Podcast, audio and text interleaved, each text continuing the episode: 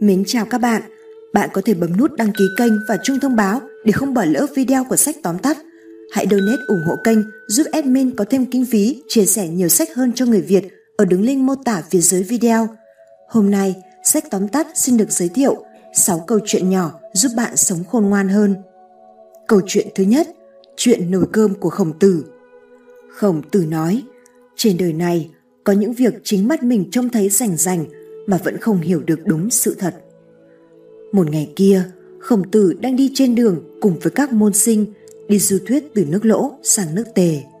Gặp lúc nước tề đang mất mùa vì hạn hán và dân chúng bị đói khổ cùng cực khắp nơi. Về phần thầy trò khổng tử cũng phải ăn trừ cơm bằng những củ khoai mì, măng tre hay bất cứ thứ gì đồ ăn kiếm được. Một hôm, thầy trò khổng tử được một người đem đến biếu một ít gạo, đủ để nấu một nồi cơm. Thầy trò khổng tử đều tỏ ra phấn khởi vì đã nhịn đói lâu ngày. Bấy giờ, tử lộ có nhiệm vụ dẫn anh em vào rừng hái rau, còn nhan hồi thì được phân công ở nhà nấu cơm. Khổng tử lúc đó đang nằm đọc sách ở nhà trên, bỗng nghe có tiếng cộp từ bếp vọng lên. Khổng tử tò mò nhìn xuống dưới bếp thì thấy nhan hồi đang dùng đũa lấy cơm trong nồi ra để lên tay và nắm lại từng nắm nhỏ. Sau đó nhìn trước nhìn sau không thấy ai, anh ta đậy nắp nồi lại rồi đưa từng nắm cơm vào miệng nuốt lấy nuốt để. Nhìn thấy mọi cử chỉ của nhan hồi, khổng tử chỉ biết lắc đầu thở dài và ngửa mặt lên trời than rằng Ôi chao, học trò bậc nhất của ta mà lại ăn vụng hèn hạ như vậy sao?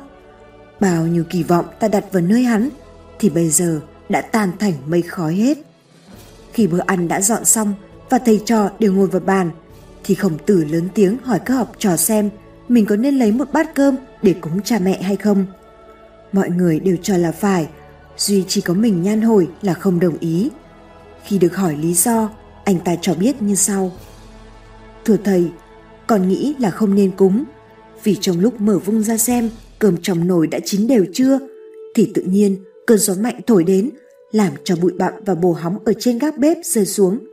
Con vội đậy vung lại, nhưng vẫn không kịp. Cơm trong nồi đã có đầy bụi ở mặt trên. Sau đó, con dùng đũa lấy ra lớp cơm bẩn định sẽ đem vứt đi. Nhưng rồi con lại nghĩ rằng, thầy trò ta lâu không được ăn cơm, mà số cơm bẩn lại nhiều tương đương với phần ăn của một người. Do đó, con đã mạn phép thầy và các anh em để ăn trước phần cơm bẩn ấy. Thưa thầy, thế là hôm nay con đã được ăn rồi, và bây giờ con chỉ ăn thêm phần rau thôi. Cơm con đã chót ăn rồi nên không nên cúng. Vừa nghe nhàn hồi nói xong, khổng tử ngửa mặt lên trời than rằng Ôi chao, thế là trên đời này cũng có những sự việc chính mắt ta trông thấy tỏ tường mà vẫn không biết rõ thực hư. Suýt nữa, ta trở thành một kẻ xét đoán hồ đồ và bất công rồi. Câu chuyện thứ hai, đừng vội xét đoán. Một người bạn của tôi trên chuyến trở về Nam Phi sau một thời gian sống ở Âu Châu đã phải chờ khá lâu ở sân bay của London. Sau khi mua một ly cà phê và một gói bánh quy, cô kéo lê hành lý lình kình tới một cái bàn trống để đọc báo và ăn bánh trong khi chờ máy bay. Khi đang đọc tờ báo buổi sáng, cô nhận ra có người làm gì đó sột soạn ở bàn mình.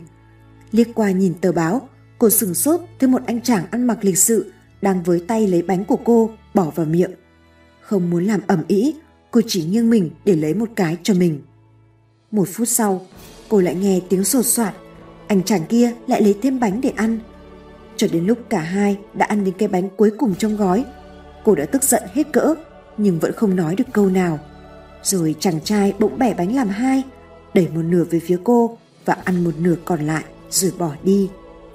Lát sau, khi lò phóng thanh gọi tên cô và yêu cầu cô xuất trình vé, cô vẫn còn bừng bừng cơn giận.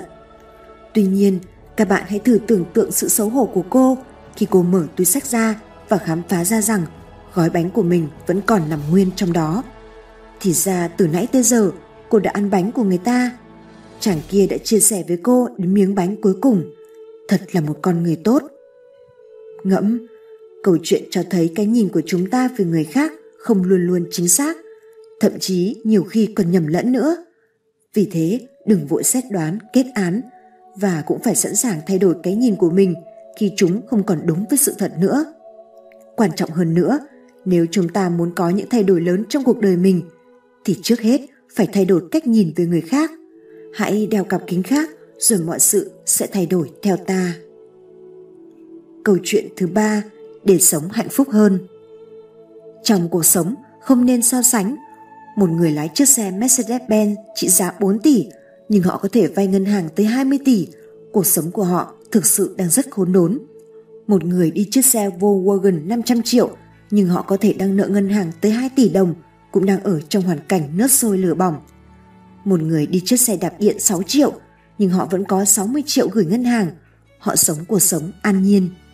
Lúc ba người gặp nhau ở trên đường, người đi xe đạp điện ngưỡng mộ người lái xe Volkswagen, người lái xe Volkswagen ngưỡng mộ người lái xe Mercedes-Benz, người lái xe Mercedes-Benz lại mong muốn có được cuộc sống như người đi xe đạp điện. Đây chính là thực tại trong xã hội, ai cũng có thể trở thành nô lệ của đồng tiền, nô lệ của cuộc sống. Mèo thích ăn cá, nhưng mèo lại không biết bơi. Cá thích ăn run, nhưng cá lại không thể lên bờ. Thượng đế mang đến cho bạn rất nhiều thứ hấp dẫn, nhưng lại không cho bạn dễ dàng đạt được nó. Nhưng cũng không thể cứ đổ máu thì kêu đau, sợ tối thì bật điện, nhớ nhung thì liên lạc. Ngày hôm nay với bạn là chuyện lớn, nhưng có thể ngày hôm sau lại là chuyện nhỏ. Có những chuyện không phải là không thèm lưu tâm, mà là có lưu tâm cũng chẳng làm được gì, chỉ biết dốc toàn lực của mình để ứng phó là được.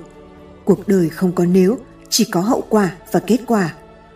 Vậy nên, hãy biết thế nào là đủ, hãy vui với những gì mình có, đừng đứng núi này trồng núi nọ mà bỏ qua hạnh phúc ngay cạnh mình. Bài học số 4, bài học từ tách cà phê.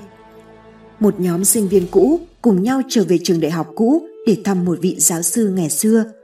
Họ là những người rất thành công và đang có những chức vụ, địa vị cao trong xã hội.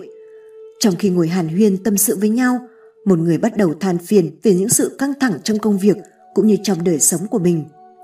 Vị giáo sư mời những học trò cũ của mình uống cà phê. Ông đi vào nhà trong và mang ra một bình cà phê lớn cùng với những ly tách đủ loại, bằng sứ, bằng plastic, bằng thủy tinh. Có những tách nhìn rất tầm thường và có những tách nhìn rất đắt tiền và sang trọng. Vị giáo sư mời những học trò cũ của mình tự rót lấy cà phê uống. Mỗi người đã có một ly cà phê trong tay, vị giáo sư nói. Nếu các anh chị để ý, những tách cà phê đẹp và đắt tiền được chọn lấy trước hết, chỉ còn những tách rẻ tiền và tầm thường. Đối với các anh chị, việc ấy cũng thường thôi. Chúng ta ai mà lại chẳng muốn chọn cho mình những gì hay và đẹp nhất. Nhưng đó cũng chính là nguyên nhân của sự căng thẳng và những khó khăn của các anh chị trong cuộc sống. Những gì anh chị muốn thực sự là cà phê, chứ đâu phải là chiếc tách.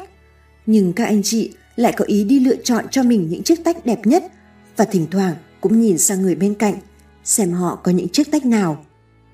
Cũng vậy, nếu cuộc sống là cà phê thì những công việc, tiền bạc, địa vị trong xã hội là những chiếc tách. Chúng chỉ là những phương tiện để chứa đựng cuộc sống của mình, chứ phẩm chất của sự sống không hề khác biệt. Nhiều khi chúng ta vì quá chú ý và tập trung vào những chiếc tách mà lại quên thưởng thức hương vị cà phê thơm ngon trong ấy. Vậy nên, muốn gửi gắm tới anh em, đừng để những chiếc tách sai khiến mình, hãy tận hưởng hương vị cà phê thơm ngon bằng cả tâm hồn mình. Vì hạnh phúc không có nghĩa là mọi vấn đề xung quanh chúng ta phải được hoàn hảo. Hạnh phúc có nghĩa là chúng ta biết nhìn xa hơn, vượt ra ngoài những bất toàn ấy. Bài học thứ năm, bài học thức tỉnh con người từ một con bò. Có một người rất nghèo khổ và khổ cực. Một người nhà giàu nhìn thấy đáng thương liền muốn giúp đỡ. Người giàu có đưa cho anh ta một con bò, chúc anh khai hoang tốt, đợi mùa xuân đến gieo hạt giống, mùa thu là có thể thoát nghèo rồi. Người nghèo cảm thấy hy vọng trong lòng, bắt đầu phấn đấu. Nhưng chỉ sau vài ngày, bò muốn ăn cỏ, người muốn ăn cơm, cuộc sống trở nên khó khăn hơn trước. Người nghèo bèn nghĩ, thả rằng bán bò đi, mua mấy con dê, trước tiền giết một con dê để ăn, còn lại để nuôi cho nó sinh con, đợi nó lớn lên rồi cầm đi bán, như thế kiếm được nhiều tiền hơn. Người nghèo tiến hành theo kế hoạch, sau khi ăn hết một con dê, những con dê còn lại rất chậm sinh con, cuộc sống lại gặp khó khăn. Thế là anh không nhịn được lại giết thịt một con. Người nghèo nghĩ, tiếp tục như vậy không được, không bằng đem dê đi bán, mua thành gà. Gà đẻ trứng rất nhanh, trứng gà có thể lập tức bán được tiền, cuộc sống sẽ trở nên tốt đẹp. Người nghèo lại thực hiện theo kế hoạch, nhưng rồi thời gian trôi qua cũng không có thay đổi. Gặp khó khăn, nhịn không được, liền giết gà. Cuối cùng chỉ còn lại một con. lý tưởng của người nghèo hoàn toàn sụp đổ. Người nghèo thất vọng. Làm giàu thật khó, thả đem con gà còn lại đi bán, mua một bình rượu uống cho non nê, mọi việc không còn lo lắng. Mùa xuân đến rất nhanh, người giàu có hào hứng mang hạt giống cho người nghèo, nhưng nhìn thấy người nghèo đang uống rượu với dưa muối, trầu cũng không còn. Trong nhà vẫn nghèo rớt mùng tơi như trước đây. Người giàu quay đi, người nghèo vẫn cứ tiếp tục. Rất nhiều người nghèo đã từng mơ ước, thậm chí có cơ hội và hành động, nhưng họ không kiên trì đến cùng. Một nhà đầu tư nói bí quyết thành công của mình là không có tiền, cho dù khó khăn cũng nên tiết kiệm và đầu tư. Áp lực sẽ khiến bạn tìm được phương pháp kiếm tiền mới, giúp bạn trả hết nợ. Đó là một thói quen tốt. Tính cách hình thành thói quen, thói quen quyết định thành công. Người càng sâu sắc, càng trầm tĩnh đơn giản. Người càng nông cạn lạnh nhạt, càng táo bạo bất an. Kẻ mạnh không phải là người không có nước mắt mà là kìm nén nước mắt không rơi. Kẻ yếu không phải là ở vẻ bề ngoài mà là ở tinh thần suy sụp. Hôm nay, những nỗ lực dường như rất bình thường của bạn đều là tích lũy cho tương lai. Mỗi một lần kinh nghiệm, một lần không vui, bị từ chối đều đặt nền móng cho thành công sau này. Không phải chờ đến lúc già, không chạy nổi nữa mới hối hận. Bằng cấp không có nghĩa là có năng lực, văn bản không có nghĩa là có văn hóa, quá khứ huy hoàng chỉ là lịch sử để nhớ lại. Vì vậy, ngày hôm qua như thế nào không quan trọng. Quan trọng là hôm nay ra sao, ngày mai sẽ thế nào. Trong cuộc sống, chúng ta có thể gặp nhiều khó khăn, gian khổ, nhưng chỉ cần cố gắng, kiên trì vượt qua thì nhất định sẽ có một tương lai tốt đẹp. Bài học số 6. Tại sao một số người thành công, số khác lại thất bại? Đôi lúc chúng ta tự hỏi, tại sao mình thất bại còn người khác lại thành công?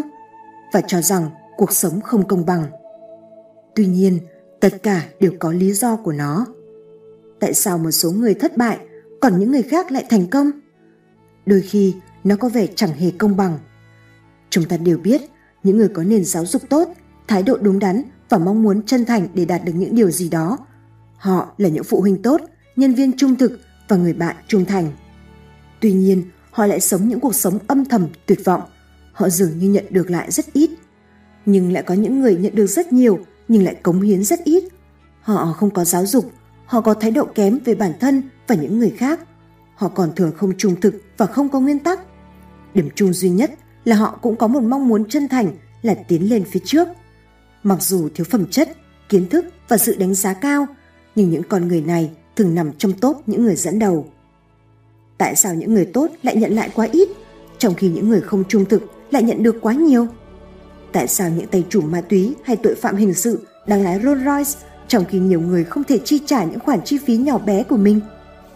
Nếu mong muốn thành công của chúng ta mạnh mẽ như họ, cộng thêm những đức tính tốt đẹp, thì tại sao chúng ta không làm tốt hơn họ? Câu trả lời có thể là bạn không làm việc để đạt được mục tiêu như họ đã làm. Chúng ta không đưa tất cả những gì mình có ra thị trường và cho chúng hoạt động, còn họ có.